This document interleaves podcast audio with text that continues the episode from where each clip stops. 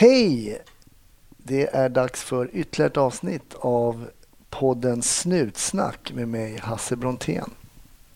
Idag heter min gäst Jenny och hon berättar om två historier som nästan bildar en cirkel på något udda sätt.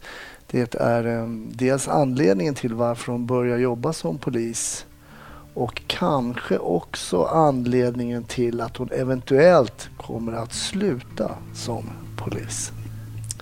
Alla där ute, ta det försiktigt och ha en väldigt trevlig lyssning. 1310 1070 kom. 1310 Odengatan kom. Ja, det är uppfattat. Vi tar det. Slut. Bra. Klart slut.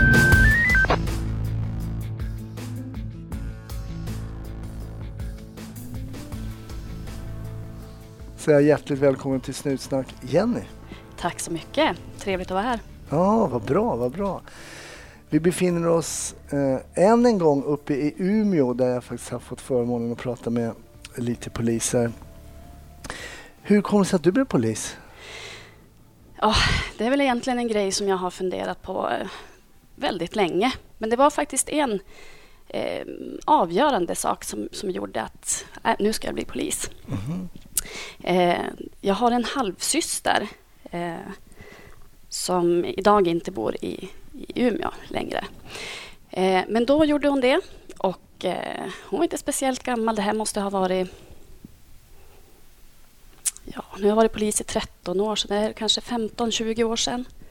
Eh, hon hade träffat en, en ny kille var väl inte, inte så att vi fick träffa honom utan det var liksom väldigt hemlighetsfullt. Och helt plötsligt så hade hon flyttat från stan och hon var gravid och vi visste ingenting. Eh, men efter en tid, så, för då hade hon flyttat ner till Västerås, och efter en tid så, så ringer hon till mig och säger att de har lite problem. Och Då säger jag det att ja, men, men du... Eh, och då hade de precis fått barn, så hon hade ju en liten bebis. Och då sa jag det, jag vet att det här var en, en, en eh, fredag och jag skulle åka upp till min pappa i Lövånger. Och jag sa det, men du jag ska kolla lite tågtider och lite flygtider till dig och, och så hör jag av mig till dig imorgon. Eh, så jag åkte upp till Lövånger till farsan och eh, kollade upp lite tågtider och flygtider, lite priser och, och sen ska jag ringa tillbaka till henne på lördag morgon. Och jag ringer och jag ringer och jag får inget svar. Och jag tänker så här, men vad märkligt. De har en liten bebis och det är liksom lördag förmiddag, ganska tidigt. De borde vara hemma. Och jag fortsätter att ringa under dagen och eh, till slut blir jag väldigt orolig. Så jag ringer faktiskt till polisen i Västerås och förklarar mitt ärende. Och då säger de det att jo, hon är här.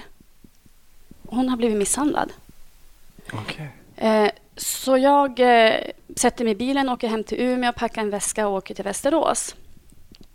Så när jag kom ner och får träffa henne så är det alltså en totalt sönderslagen lilla syster som jag möter. Och jag får höra en story från henne och hennes kille då att de har haft inbrott, eh, att hon har blivit hotad och att hon har blivit misshandlad. Och jag köper ju det där naturligtvis. Och vi åkte in till polisen på förhör. Och, och jag var där nere ganska länge eh, och stöttade henne. Men jag hade, var, läste ju då eh, på komvux att jag var ju tvungen att åka hem till mina studier. Eh, och då vet jag att det var någon helg inte långt från det att jag kom hem så ringer min telefon på morgonen och det går fram ett, ett, en signal. Så jag hinner inte- inte svara. Eh, och det ringer från skyddat nummer. Och jag tänkte, ja, undrar vad det där var. Men efter en stund så ringer det igen. Eh, och då är det min lilla syster som ringer och gråter. Och säger det att du måste komma hit Till Västerås igen. till Västerås. Eh, så jag packar väskan och åker ner igen. Eh, och där sitter hon då i en slöja. Eh, helt sönderslagen. Eh, och jag får då höra att det är hennes kille som har gjort det här. Okej. Eh, Så han har ju då blivit tagen av polisen. Eh, Och jag vet att min lilla syster sa, sa till mig att för den natten hade han misshandlat henne hela natten. Och vid ett tillfälle så hade hon tänkt så här att överlever jag det här så måste jag ringa till polisen. Vilket hon hade gjort då på morgonen. Så de hade ju kommit och hämtat honom. Eh, och det var inte det här vanliga eh, misshandel med, med knytnävar. Naturligtvis var det det också, men han hade ju ö- utövat tortyr på henne. Han hade eh, lagt kuddar under hennes eh, rumpa för att liksom bulla upp henne och suttit med, med en cigarett och bränt henne i, i underlivet. Så att eh, det, var, det var ren tortyr som han hade utsatt henne för. Oj. Och till saken hör, han var inte svensk, eh, de hade fått ett barn ihop, eh, socialtjänsten var inkopplad. Och på något sätt så, så hade det spridit sig till hans föräldrar då, som då skulle komma till Sverige och hämta barnet. Så att vi blev placerat på ett, ett skyddat boende. Okej. Eh, och vi fick inte gå ut, utan vi var tvungna att hålla oss där inne. Och det var väktare som gick runt huset på nätterna. Och, ja, det var helt fruktansvärt. Men mitt i den här röran så var vi ju väldigt mycket in till polisstationen i Västerås på, på alla dessa förhör. Och jag blev så otroligt imponerad över deras jobb och Okej. deras sätt att hålla förhör. Så att det var den här historien som fick mig att slutligen bestämma mig att jag ska bli polis. Okej. Jag ska göra ett lika bra jobb som de har gjort med min syster. Okej. Hur slutade det här ärendet med din syster då? Det slutade tragiskt. Han eh, hängde sig. Oj. Han blev ju eh, häktad och han hängde sig i häktet. Oj. Ja. Och din Precis. syster idag då? Vad gör hon? Min syster idag, hon har ju skyddad identitet. Eh, har träffat en ny man, en jättefin man och eh, bor inte här i Umeå längre. Nej. Men hon lever ett gott liv idag. Varför har hon skyddad identitet idag då? Eh, jag tror att i och med att allt det här som hände och att, att föräldrarna var ute efter att plocka igen barnet som de fick så fick hon skyddad identitet och har det fortfarande idag. Okej. Precis. Så det, var, det var alltså en ganska tragisk händelse som fick dig att välja yrket polis då? Ja, fast det var som jag sa, jag, det är någonting som jag har funderat på, på väldigt länge. Jag tycker att det har varit ett spännande, spännande jobb där man kan faktiskt göra skillnad. Och sen har jag varit lite så här att, att eh, folk alltid sagt ja, men Lill-Jenny, du som är så liten, hur ska du kunna? Och, eh, så att jag tog faktiskt mc-kort när jag var ganska ung. Och Det var väl också en grej som jag hade velat göra väldigt länge. Men, men folk säger att ja, men du som är så liten, hur ska du klara det? Det kommer inte att funka. Och du vet, slå näven i bordet och bara jajamän, jag ska visst fixa det här. Så mycket riktigt, jag tog mc-kort, har haft mc i många år och varit på mc-semester själv. Och det är inga problem. Och det är samma sak när jag börjar berätta för folk att ja, men jag ska bli polis. Jag bara, nej men du som är så liten, det, här, det kommer inte att gå. Hur viktig är storleken då på en polis? Absolut ingen betydelse alls. Är det så? Nej, jag tycker inte det. Alltså man, man, man klarar sig så långt genom samtal. Mm. Samtalet är så viktigt. Och på något sätt så var det alltså då samtalet som fick dig också att, att välja då. Du sa att de var väldigt duktiga på att hålla förhör i Västerås. Mm. På vilket sätt var de duktiga att hålla förhör? Varför var det så att du eh, uppmärksammade deras sätt att hålla förhör? Eh, nej men jag tror nog att, att det var lite grann för att min, min syster var ju oerhört rädd. Och jag menar i en sån situation när man sitter där som målsägande eh, så är det inte alltid att man vill berätta allt som har hänt. Utan Nej. det ligger mycket i förhörsledaren att få den personen som man håller förhör med att känna sig trygg. Och att känna en, att, att du kan faktiskt lita på mig och jag ska göra det jag kan för att hjälpa dig. Mm. Eh, och det var, eh, de var fantastiskt duktiga faktiskt. Och jag kände mig, eh, när jag blev kallad på vittnesförhör, jag kände mig otroligt trygg eh, med att sitta och prata med dem om det som hade hänt. För det är ju ändå en väldigt speciell situation bara att bli kallad till förhör. Det behöver ju inte ens vara så att du själv är misstänkt för brott. Det kan ju vara så att du blir kallad till förhör för att du har varit ett vittne eller du är anhörig och, eller på något annat sätt. Och då är det väl av största vikt att man känner sig trygg. Absolut. Mm. absolut. Och jag tror att eh, det var nog det som fick mig att, att välja karriär, min, min bana ganska snabbt från det att jag blev polis. För jag eh, började skolan här i Umeå 2003 Mm. och blev färdig 2005. Eh, så att jag var bara ute och jobbade i yttre tjänst i ett halvår innan jag blev gravid Okej. och blev mammaledig. Eh, under min mammaledighet, så, för att på slutet så fick jag ju inre tjänst och satt då på kriminalavdelningen med mängdbrott och höll förhör, vilket jag tyckte var jätteintressant. Och det var faktiskt någonting som jag redan under aspiranttiden tyckte var väldigt intressant. Men jag tror att jag, jag var nog rätt präglad utav den här händelsen i Västerås och utav de poliserna.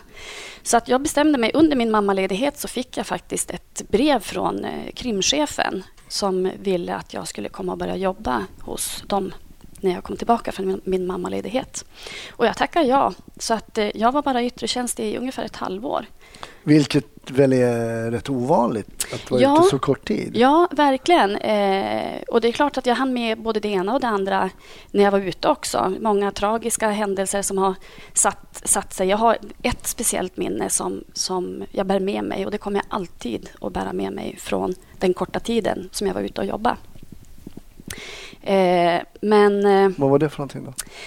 eh, det var faktiskt ett självmord Mm. som jag åkte på som Mm. var eh, väldigt eh, speciellt. Och, På vilket sätt var det speciellt? Eh, ja, men det kom, in, det kom in som ett larm att eh, det var en pappa som ringde och var orolig för sonen. Eh, och vi fick en, en adress som vi skulle åka och, och titta på. Och då visade det sig att han hade hängt sig. Mm.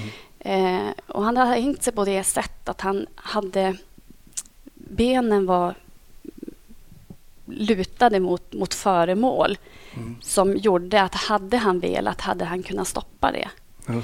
Och, men till saken hör att pappan var med och såg allt det här när vi bröt oss in och såg sin Okej. son. Okej. Eh, och en tid efteråt det här så träffade jag pappan på en affär och han kände igen mig och kom fram och kramade om mig och var så otroligt, otroligt tacksam eh, över hur vi hade skött det. Okej. Så att det, är nog, det är en grej som jag kommer att bära med mig eh, länge. Och, och som polis är det ju så att ena stunden så ska man åka på någonting jättetragiskt från att växla om. När man är färdig med det då ska man åka iväg på, på någonting annat. Eh, och just kunna ställa om.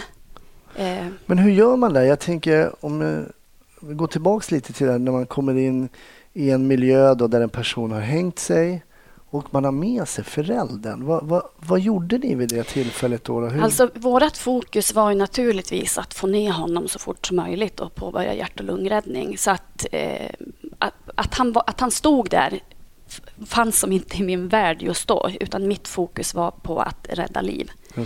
Eh, och vi höll på väldigt länge och det kändes som en evighet innan ambulansen kom. Och jag tror att många kan uppleva det när man, när man just ska rädda liv. Att man upplever att det tar väldigt lång tid innan ambulansen kom. Mm. Eh, men tyvärr så gick inte hans, hans liv att rädda. Utan det var först efteråt när, när vi var färdiga, när läkaren hade kommit dit. Och då är det som att, oh shit, pappan står ju här. Mm. Oj, vi måste ta hand om honom Mm. också. Eh, och det är klart att han, han, han stod där och såg vad vi försökte göra. Men vi, vi kunde tyvärr inte rädda honom. Eh, men vi var ju tvungna att ta hand om honom naturligtvis efteråt. Mm. Så jag tror att det var det han var så tacksam över sen när jag träffade honom på affären.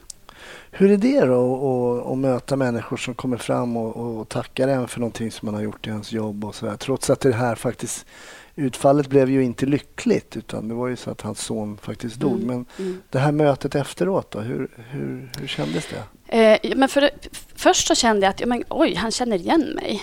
Eh, men han kom ju fram och kramade om mig och grät. Och du vet att alltså, det var så känslo, känsloladdat så att jag började också gråta. Naturligtvis att... Alltså jag förstod ju att vi, inte, vi hade inte kunnat göra någonting annorlunda. Nej. Vi hade inte kunnat rädda hans liv. Men, men det, var, det var ändå speciellt att liksom få dela den där stunden med honom. Mm. Att han var så otroligt tacksam. Mm. Och att... ehm, ja, även, fast, även fast vi inte kunde rädda honom så var han ändå så, så otroligt tacksam över det bemötande han hade fått. Mm. När vi pratades vid, vi pratades på telefon igår, jag hade fått lite tips om att, man kan, att jag kanske skulle kunna prata med dig och då Mm. så sa du någonting som många säger som jag pratar med. Säger, så här, men jag har ingenting att, jag har inget att delge och jag har inget att berätta och sådär. När poliser säger det som har jobbat i 10-13 år så vet jag att de, de lever i förnekelse. Eh, och jag tror att det kan vara så att för folk som inte jobbar som poliser så blir ju polisyrket en, en vardag och det man upplever både med kanske sådana tragiska saker som du säger, en person som har hängt sig eller en allvarlig trafikolycka blir också en vardag. Mm. Och då glömmer man ibland bort att det här är inte någonting eh, vanligt för andra människor egentligen att, att göra det här jobbet. Men då berättade du en händelse för mig som egentligen inte är polisiär men det är den. Okay. men det är en upplevelse som du... Det är på en, på, du sitter på en utsättning och så händer det ja. någonting där som jag tyckte var lite Precis. spännande. Jo, men det är ju så att jag menar, vi är, vi är poliser. Eh, men vi är också människor och har släkt och vänner. Mm. Eh, och det var faktiskt som du säger, vi satt på en utsättning eh, som vi då hade i en väldigt stor lokal där husets poliser samlades. Där det var en kvinna som hade genomgång om, om saker som hade hänt och saker som skulle komma att hända. Och då säger hon så här, ja, och så har vi den här pedofilen och så säger hon hans namn och vart han kommer ifrån. Um, och det här var just innan jul, vet jag. Och då säger han att ja, vi har den här pedofilen och han, han eh, kommer ju att släppas nu. Och mitt hjärta stannar. Där sitter jag i ett rum full av, fullt av poliser. Vi pratar om kriminella. Och hon nämner en nära släkting till mig. Mm. Som är pedofil. Som är pedofil. Och kände du till det här sen innan då? Att den här ja. släktingen var dömd för det här brottet? Då? Ja, det visste jag. Vad händer i dig när du sitter bland alla de här poliserna och det här namnet kommer upp, det är en nära släkting till dig. Vad tänker du då? Alltså, tiden stannar ju. Naturligtvis, jag menar, han, han är kriminell. Han eh, blev dömd, eh, satt av ganska många år på det här. Eh, och jag tar, jag tar stort avstånd från det han har gjort, eh, naturligtvis. Och det är ingen släkting som jag har haft kontakt med på väldigt, väldigt många år. Jag träffade honom kanske när jag var liten. Eh, när vi hade något kalas med mamma och så. Mm. Eh, men det är klart, när, hon, när jag får höra hans... Jag visste, ju, jag visste ju att han var pedofil. Jag visste vad han hade gjort. Men när jag får höra hans namn, så för alla andra poliser så är det här eh, ytterligare en buse, en kriminell. Mm. För mig så handlar det om att de pratar om en nära släkting till mig. Mm. Så det var mm, en bizarr upplevelse faktiskt. Mm. Och, och, det var lite så här att men du vet, tänkte så här att oj, undrar, är det någon som vet? Just det. Är det någon som vet att det är min släkting?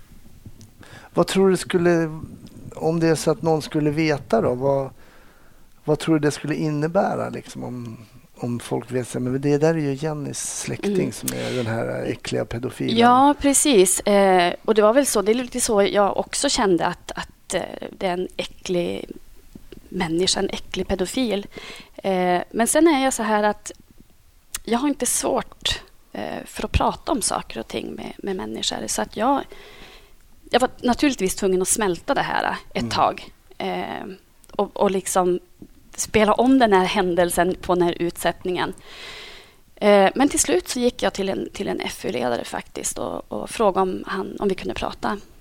Eh, och för er som lyssnar då, F-ledaren förundersökningsledare ja. som chefar över utredningar och också Precis. kan ta lite beslut i utredningar och sånt. Precis, och jag visste att han hade varit inblandad i det här ärendet. Så ah, att jag knackade okay. på och frågade om han hade tid att prata. Eh, så jag stängde med dörren, satte mig ner och förklarade som det var. Mm. Att den här personen, eh, det är min släkting. Mm. Och jag ville väl på något sätt att... Jag ville inte gå och bära den där hemligheten själv. Utan jag, ville, jag ville att någon fler skulle veta om det. Och idag har jag inga svårigheter att prata om det. Utan det är någonting... Eh, så här är det. Jag har en mm. släkting som är en dömd pedofil. Eh, ingenting som jag har svårt att prata om. Eh, och jag tar han inte i försvar utan eh, hans handlingar är, är oförlåtna. Just det. Nej, för jag tänker det, du, du sa ju det, ja, men självklart poliser är människor och, och sådär. Och vi har ju Vi har ju alla vänner och bekanta och kanske också släktingar som har begått liksom, kriminella handlingar. Och hur, hur svårt är det att, liksom, eh, att hantera det här? Vi har ju haft ett avsnitt med Thomas som också faktiskt jobbar som polis i Umeå som berättade om en god vän till honom som blev kriminell. Och, Även en kollega till mig. Ja, precis. Mm, mm. Och, för det här är ju ingenting, vad jag kommer ihåg på polisskolan, det är ingenting man pratar om att, eh, hur man ska hantera sådana här grejer. Att till exempel om en vän eller en släkting är kriminell, hur gör man? Ja, hur gör man? Sen är det ju, det finns ju olika former av kriminalitet naturligtvis. Att, Mm. att man går och stjäl någonting från en butik eller att, att göra någonting som inte påverkar eh, en, sårar en annan människa. Det. Alltså det finns ju olika typer av kriminalitet. Mm. Men det min släkting gjorde, det är liksom... Det är svårt att liksom ta in. Mm. Att han har liksom våldfört sig på sin egen dotter. Mm. Alltså det är så sjukt. Mm. Jag menar, han kunde ha gjort någonting annat. Mm. Men jag menar, man får ju komma ihåg att, att han är sjuk. Så är det ju. Ehm, och jag hoppas att han, att han får hjälp en dag. Men jag tror tyvärr att han är bortom all räddning. Okej. Tyvärr. Därför att efter det att han kom ut så har han eh, varit misstänkt för barnpornografibrott också. Okej. Och har varit ganska nyligt uppe i rätten. Okej.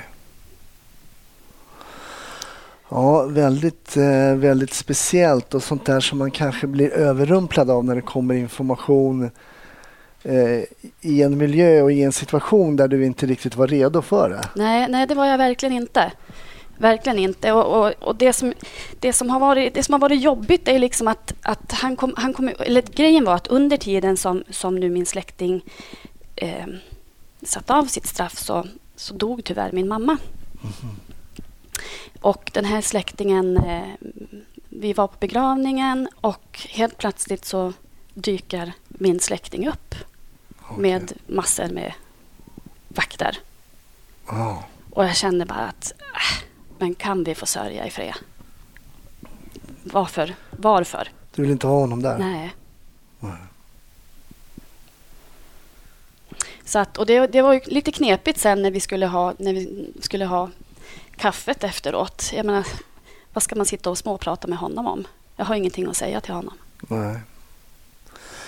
Nej, det är sådana här sociala, då blir det sociala problem som uppstår då såklart. Mm. Ja, det var märkligt. Ja, jag förstår. Då vet han om att du jobbar som polis såklart? Eller? Ja, det tror jag att han, att han vet. Min mamma var ju väldigt stolt över mig. Mm. Eh, så att, och jag tror att innan, innan det här uppdagades så, så hade ju mamma kontakt med honom. Mm. Eh, så det är klart att hon har nämnt att, att jag är polis. Mm. Ja, ja, Ja, en, märkligt. eh, en, eh, ja, men en märklig historia men också som blir lite då kanske speciell i och med att man har det jobbet som du har då, Mm. polis, och sitter på den här utsättningen och det ska bara radas upp namn av kriminella och sen såklart så är alla de släktingar och söner Ja, och döttrar till, till någon och då är det här plötsligt det här sociala spelet som kommer in. Mm. Men din variant var då att lätta lite på trycket och inte bara gå runt och bära på den här hemligheten själv utan att, att bolla det med, med din chef då. Ja, han var inte min chef då. Han men, nej, han var inte min chef, men, men jag visste att han hade varit involverad i, i, i ärendet. Mm. Eh, så jag ville bara berätta för honom att jag, jag ville väl liksom bara få, få ur mig. Mm. Jag var tvungen att få säga det till någon. Mm. Och sen vet jag att jag har varit till honom fler gånger bara för att liksom fråga hur går det och, och, ja, och då får jag veta att han är misstänkt för nya brott. Och det. att det liksom bara rullar på hela tiden. Och nu är det liksom, nu, jag orkar inte bry mig. Nej, Jag orkar inte bry mig om honom faktiskt. nej, du. Jag, jag fick höra av en, en, en god vän och en kollega som faktiskt eh, har till arbete att sitta och granska barnpornografi, eh, bilder och videor. Och hon kände ju till att det var en släkting till mig. Så att jag pratade med henne för en tid sedan och då skulle hon åka och vittna i en ny rättegång där han var misstänkt. Ja, att ha det yrket, eh, att granska de här filmerna och bilderna och sådär kring barnpornografi, por, pornografi. Det vet jag knappt hur man orkar. Men kanske kan vi ha möjligheten i ett framtida avsnitt av Mm. Snutsnack och prata med en av de poliserna som gör det. För det finns ju faktiskt de som har det som arbetsuppgift. Mm. Men hur ser en arbetsdag ut för dig nu då? Du jobbar ju inte ute i uniform och så och åker på sådana klassiska polisuppdrag. Nej. Utan vad, vad, Nej. vad gör du idag då? Jag bär fortfarande min uniform. Ja, det gör det. ja, eh, jag, eh, idag så eh, har jag en halvtidstjänst eh, i receptionen. Eh, sen har jag en halvtidstjänst på, eh, på beslagsavdelningen. Okej. Eh, sen utöver det så eh, ingår jag i en särskild grupp som hanterar parkerade passärenden. Om- Parkerade Ja, precis. Det är för att det, det jag gör i receptionen det är ju naturligtvis att vara att polis då, eh, och hantera de polisiära frågorna i första hand. Men finns det tid över så, så jobbar jag även som passhandläggare. Men jag tänker om vi går tillbaka till receptionsjobbet. Då. Det är, är det så klassiskt då att man hjälper till att ta emot eh, brottsanmälningar och sånt? Folk kommer in och vill anmäla saker? Ja, nej, det gör inte jag. nej, det gör inte du. Nej, utan vi har en, en särskild anmälningsmottagare. Så att Okej. det, det belastas inte receptionen. Nej, okej. Men det kan ju vara allt annat. Eh, Det kan vara vapenärenden, det kan vara ska hämta eh, omhändertagna bilnycklar, mm, ordningsvaktsfrågor, tillstånd, allt Okej. möjligt. Ah, okej. Eh, om, om det är folk som kommer in och vill prata med någon angående något ärende så kan vi lotsa dem vidare. Ah, okej. Så att det är liksom väldigt brett när man står och jobbar i receptionen. Mm. Man vet ju som aldrig riktigt vad man får, vilka kunder man får möta. Nej. Men just anmälningar tar vi inte Ah, i receptionen. Okej. Nej, precis. Det har ändrat sig. Jag kommer ihåg när jag satt i receptionen var det mest att skriva, knacka ner anmälningar. Men det kanske Ja, nej, alltså, jo, de, de enda anmälningar vi tar det är förlorade pass. De skriver vi själv. Aha. Men så fort det är någonting annat då har vi en särskild anmälningsmottagare Mm. som har hjälp av backup. Så att det finns alltid utsedda människor som tar emot brottsanmälningar. Men vad var det med de här passen då? Vad var, du sa något, något speciellt uttryck kring passen. Vad sa du där? Ehm, just när vi tar upp anmälningar. Nej, det var någonting med Nej. förlorade. Nej. Ja, alltså vi skriver om de har, om de har tappat bort sitt pass, då gör vi en förlustanmälan. Mm. Det skri- skriver vi handläggare när Just det gäller just pass. Just det, okej. Men det är de enda anmälningar som vi skriver. ah, okej. Ja, precis. Men sen är det på beslagssidan som du hade någonting med pass också? Nej utan, nej, utan min tjänst består ju nu 50% i receptionen och Mm. 50 eh, på beslagsavdelningen. Mm. Men sen ingår jag i en annan grupp som heter utredningsgruppen. Mm. Och den är vi tre tjejer som sitter i. Så att jag sitter inte i den för tillfället eh, utan blev avbytt för någon vecka sedan. Men man sitter i den gruppen eh, sex veckor då i stöten. Så då är jag liksom frånkopplad receptionen och beslag. Och då sitter jag bara i den här utredningsgruppen. Och där hanterar vi eh, passärenden som blir parkerade av en anledning. Okej, vad kan det innebära? Och det kan vara eh, LVU-placering, solplacering. Det kan vara extra pass. Det kan vara att någon vårdnadshavare inte lämnar medgivande. Mhm. Eh, ja, lite passhinder om man förekommer i MR eller BR eller KVR. Eller, ja. Och alla de här förkortningarna då. De Stackars lyssnare. Men eh, det började med så LVU i lagen om vård av unga Ja. va? Ja. Och, men att man, inte, att man sätter passet på hold då på något sätt? Att, ja, precis. Kommer det ett, ett barn som är placerat enligt LVU Mm. eh, så parkeras det automatiskt för då ska det liksom utredas av oss i utredningsgruppen. Mm. Det kan ju vara så att det, fakt- det fa- faktiskt finns barn som är placerade där vårdnadshavarna lämnar medgivande. Men oftast är det att, att någon av vårdnadshavarna inte lämnar medgivande. Och då har vi ju viss lagstiftning vi ska förhålla oss till.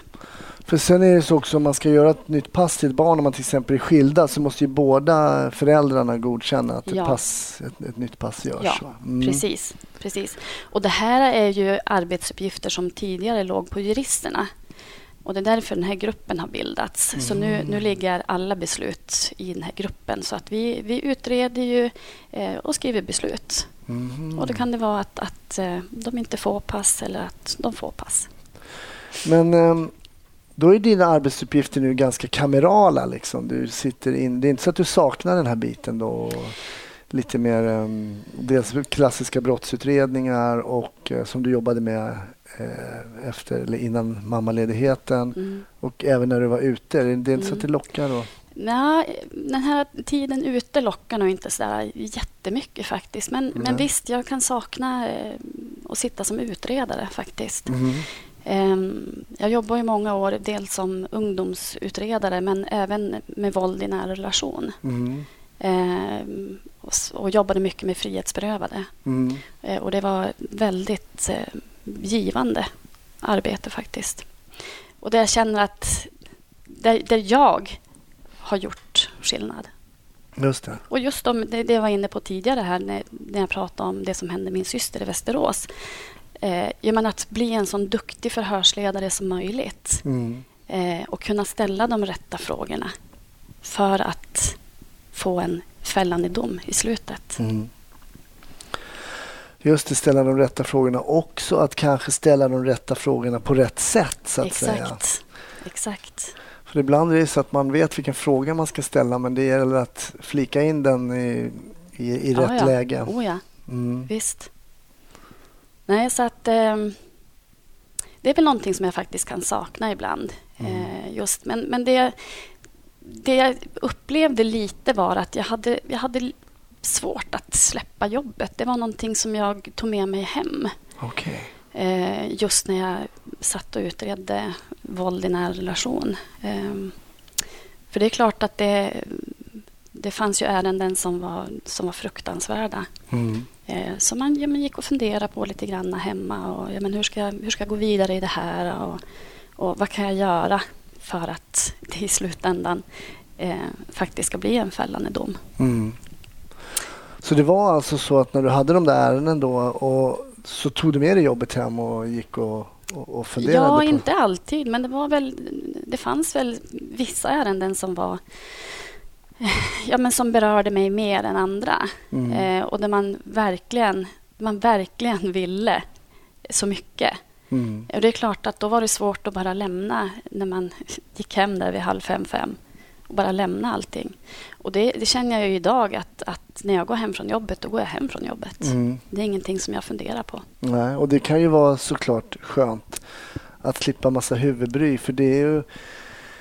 Jag kan tänka mig också, vilket jag hade lite problem med ibland, när jag visste saker i ett ärende eh, som... Eh, jag, det är en sak att föra saker i bevis och att, att veta saker som inte man kan föra i bevis. Jag vet inte om jag är otydlig nu men eh, i vissa fall så visste jag ju till exempel att, en person var skyldig men den blev inte dömd. Nej. Eh, och det kunde jag, jag kunde känna en viss frustration i det, att vi inte kunde döma en person som var skyldig. Mm. Men det är ju så, kan vi inte styrka det så ska ju personen gå fri. Så är det ju. Så är det. Och jag kan väl känna många av de här eh, ärenden som jag hade också. Det här klassiska att eh, det är alkoholmissbrukare. Eh, de dricker och det blir våldsamt och kvinnan ringer och anmäler. Och det tas upp- upprättas en anmälan och dagen efter när man ska hålla förhör, ja, men då har de nyktrat till och blivit vänner och, ja, och då vill de inte medverka. Och det här händer liksom gång på gång på gång. Mm. Så det känns frustrerande faktiskt, Mm. många gånger. Mm. Just, just i de fallen. Ja. Har det påverkat dig också när det har varit så att... Ja, jo, men det är klart. Det är som du säger att det är väldigt frustrerande. Men, men sen är det ju så här som, som utredare och förhörsledare att det, det handlar ju hela tiden att göra sitt yttersta och göra det bästa.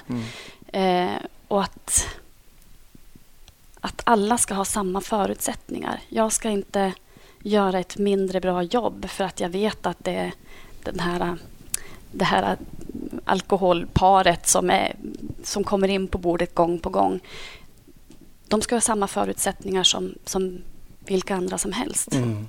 Så det handlar ju om att, att man ska vara professionell Mm. hela tiden. Och att man inte ska döma. Ja. Trivs du med ditt jobb idag?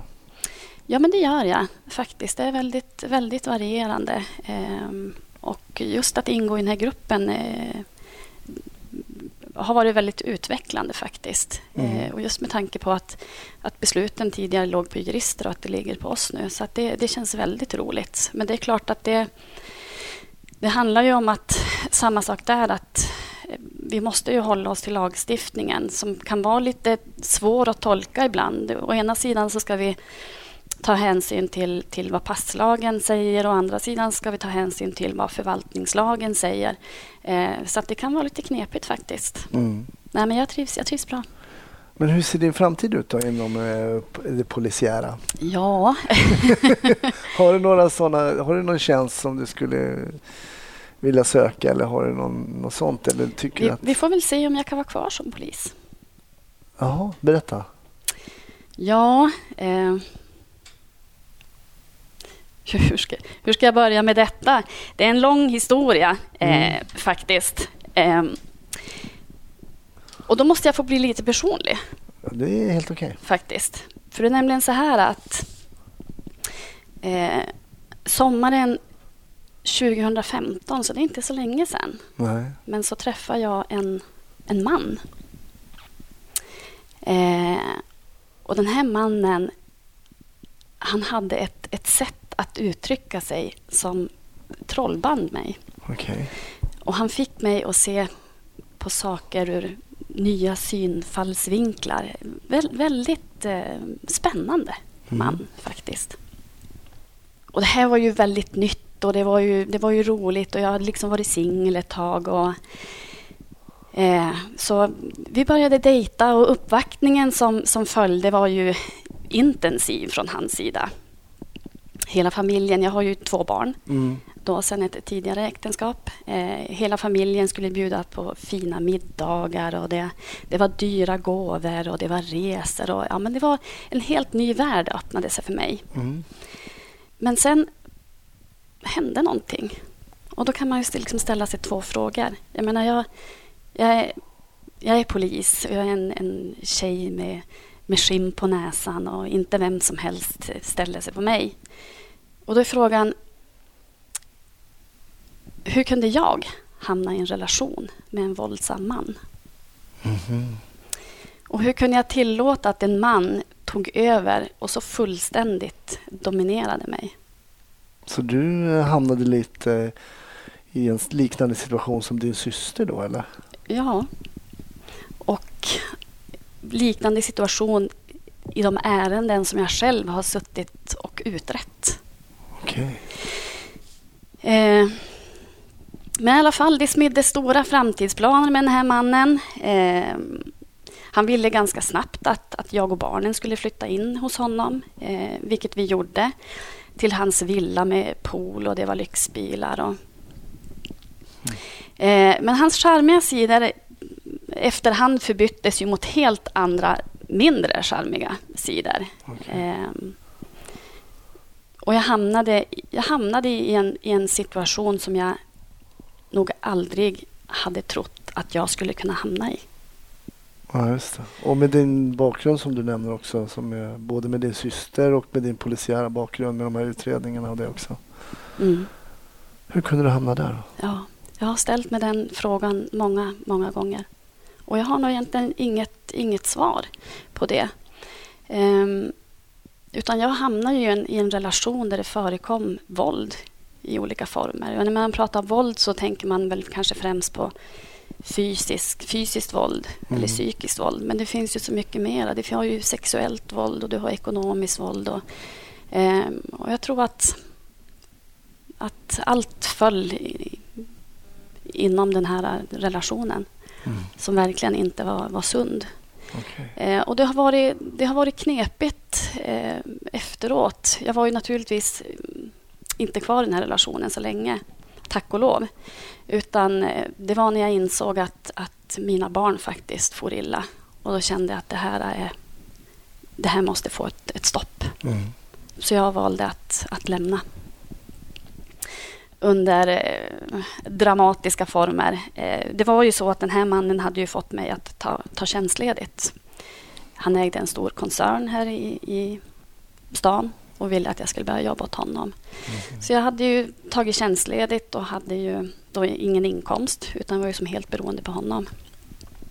Så när jag drog därifrån så stod jag där utan boende, utan fast inkomst eh, och livet var det var, det var tufft. Mm. Det var riktigt tufft faktiskt. Ehm.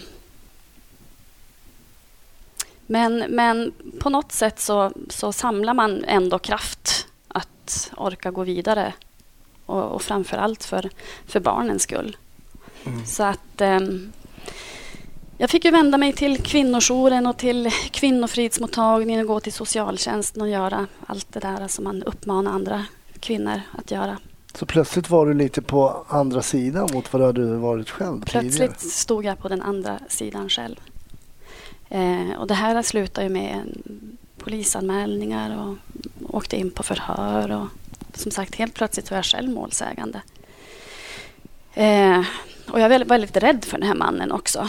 Eh, eftersom att eh, under vår korta period ihop så hade han berättat om saker och ting som han hade gjort mot, mot andra. Så jag, jag visste ju vad han var kapabel till. Mm. Så jag var, var otroligt rädd. Jag tordes inte ha kvar min bil längre utan jag var tvungen att sälja den eftersom att han visste vilken, vilken bil jag körde omkring med.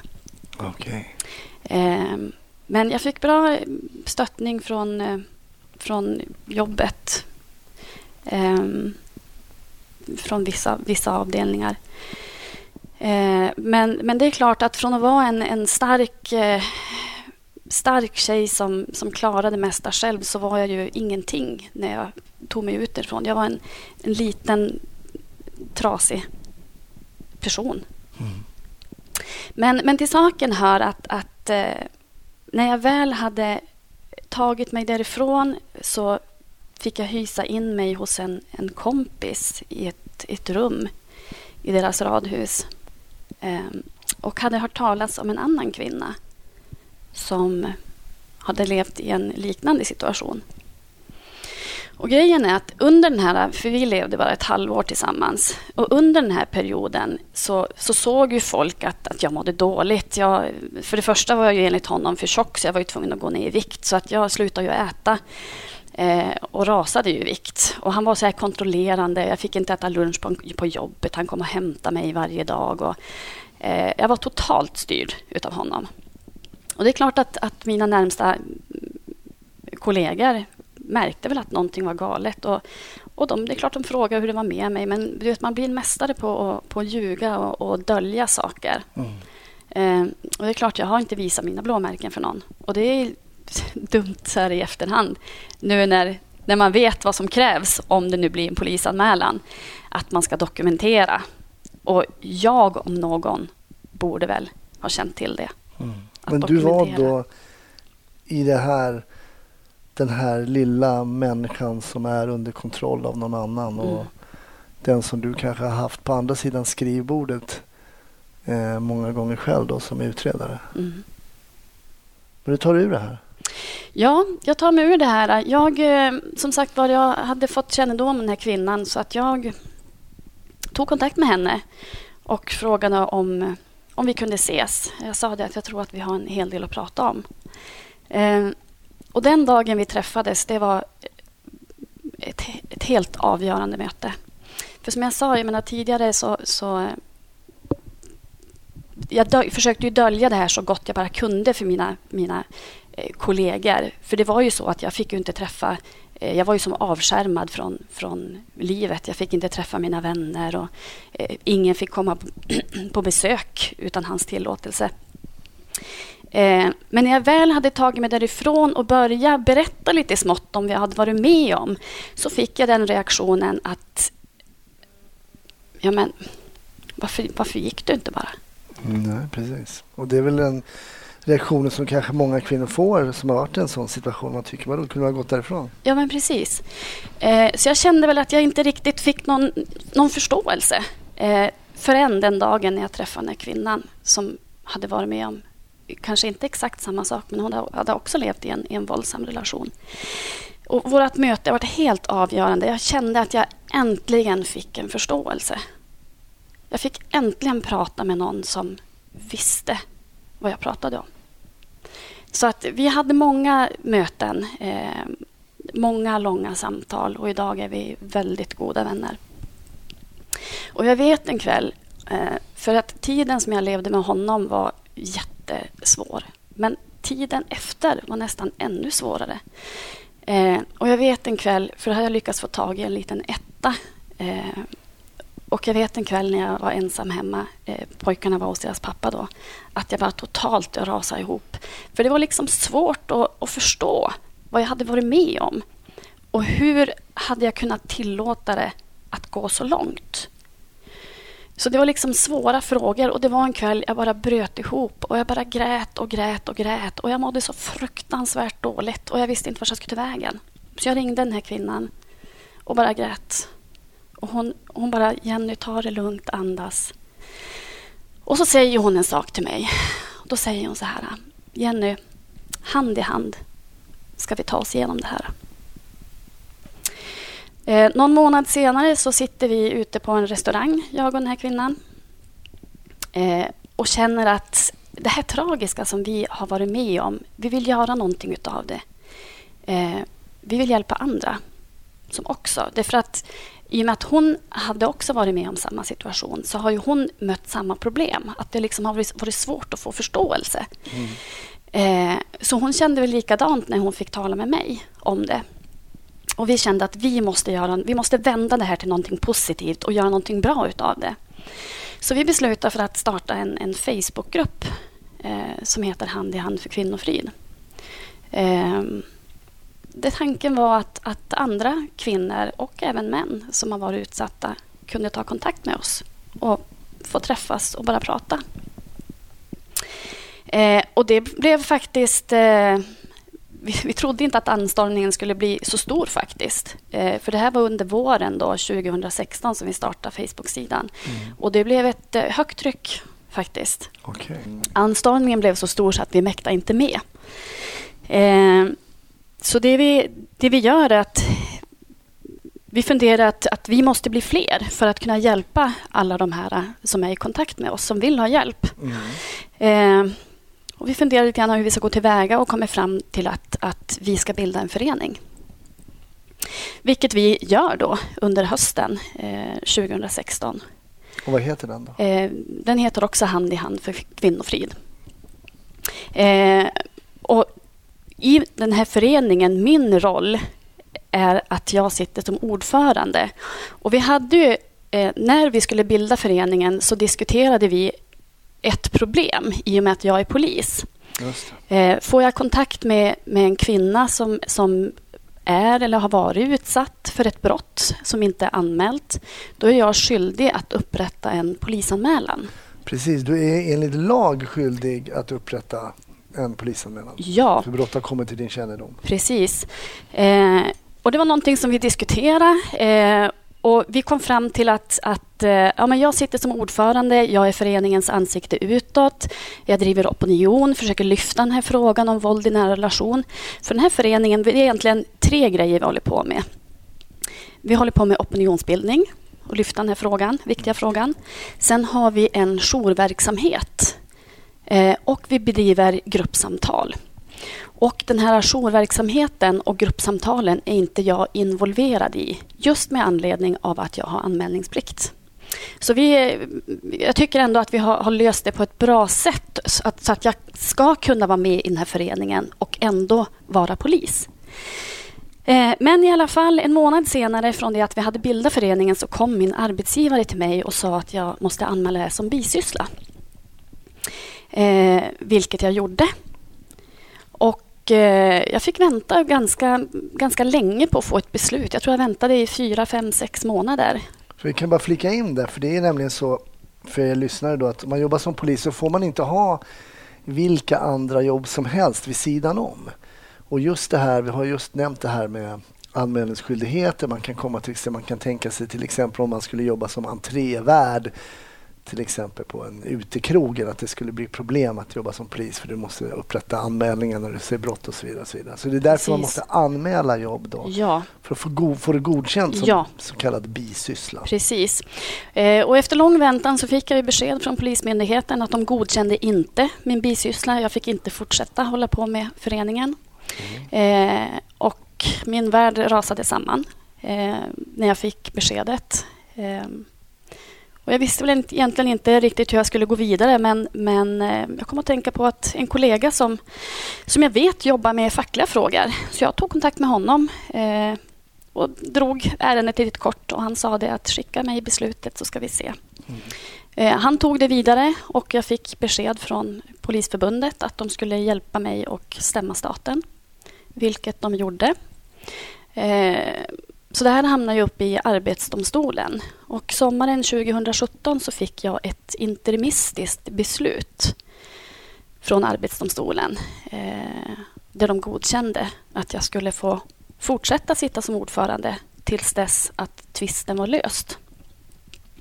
Och jag kommer så väl ihåg den här dagen när domen kom. Eh, jag satt som på nålar och jag vet att domen skulle komma klockan två. Jag satt bara och skakade som ett asplöv. Domen dimper ner och jag scrollade. Det var många sidor att läsa. Och jag bara, vart är beslutet? eh, jag läser beslutet och jag får läsa det några gånger innan jag faktiskt förstår vad det egentligen står.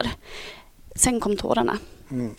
Eh, det var en, en glädjens dag faktiskt.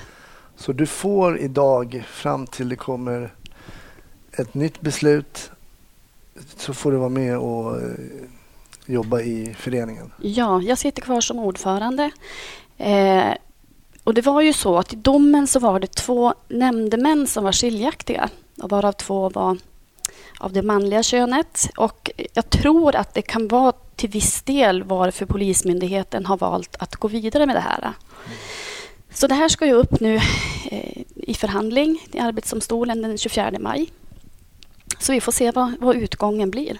Mm. Eh, jag hoppas ju naturligtvis att, att AD är på min sida men jag tror att de kommer nog att eh, tänka, tänka igenom när de skriver domen. För det kommer ju, det kommer ju att bli en, en praxis. Det kommer ju att bli vägledande för, för framtiden. Men vad händer nu då om det visar sig att du inte får, att du inte får ha det här som bisyssla? Ja, jag har naturligtvis... Det, här är någonting som jag tänker på väldigt mycket och i och med att det snart faktiskt är förhandling. Eh, och den här föreningen är så otroligt, otroligt viktig för mig. Så kommer Arbetsdomstolen fram till att jag inte kan fortsätta eh, att hålla på med föreningen så kommer jag att måste sluta som polis. Jag, jag kan inte ge upp min förening. Nej. Då ska vi hålla tummarna för det gör att, vi. Det gör vi. att du får 24 ha det maj. Som, får ha det som bisyssla. Men okej, nu växlar vi som lite livet. Ibland går det från eh, tragik till eh, komik. Men eh, det är ju så, vi har ju fritid och vi brukar alltid runda av eh, snutsnack med lite fritid och lite slentrian underhållning som till mm. exempel poli svenska polisserier. Är det någonting du tittar på? Mm, lite roligt för att jag lyssnade faktiskt på en av dina poddar igår när jag var ute och gick och eh, jag hörde att du ställde den frågan. eh, och vet du vad? Att, att jag ser faktiskt inte. Det känns som att, att jag får tillräckligt av det på, på min vardag när jag är på mm. jobbet. Mm. Så att jag försöker att hålla mig borta från polisserierna. Ah, okay. Faktiskt. Men eh, är du någon fan? Tittar du på någon, har du någon serie du kan rekommendera? Eller något sånt ja, där? men faktiskt som, som är lite polisiär så finns det en serie på Netflix som mm. heter The Blacklist. Okay. Som är så vansinnigt bra. Så har, har du inte sett den måste du se den. är det så bra? Den är, alltså, har man väl börjat se den så har man svårt att slita sig. Det är liksom, ja, men jag tar bara ett avsnitt till. Ja, jag har ett till. Och helt plötsligt har man suttit där några timmar och sett fem avsnitt. Väldigt svårt att slita sig. Kan du ge lyssnarna en liten, liten cliffhanger utan att avslöja för mycket? Ja, absolut. Det handlar ju om en, eh, en kriminell som eh, då FBI vill att eh, han ska komma och jobba åt dem, vilket han gör. Mm. och sen rullar det på med spännande saker. Så det är lite polisiärt? Det är lite polisiärt faktiskt. har ni inte sett den, se den. Mm, då tackar vi för det tipset. Blacklist. The Blacklist. The Blacklist som finns hos Netflix. På, på Netflix, ja. ja. Jenny, stort tack för att du var gäst i Snutsnack. Stort tack Hasse för att jag fick vara med.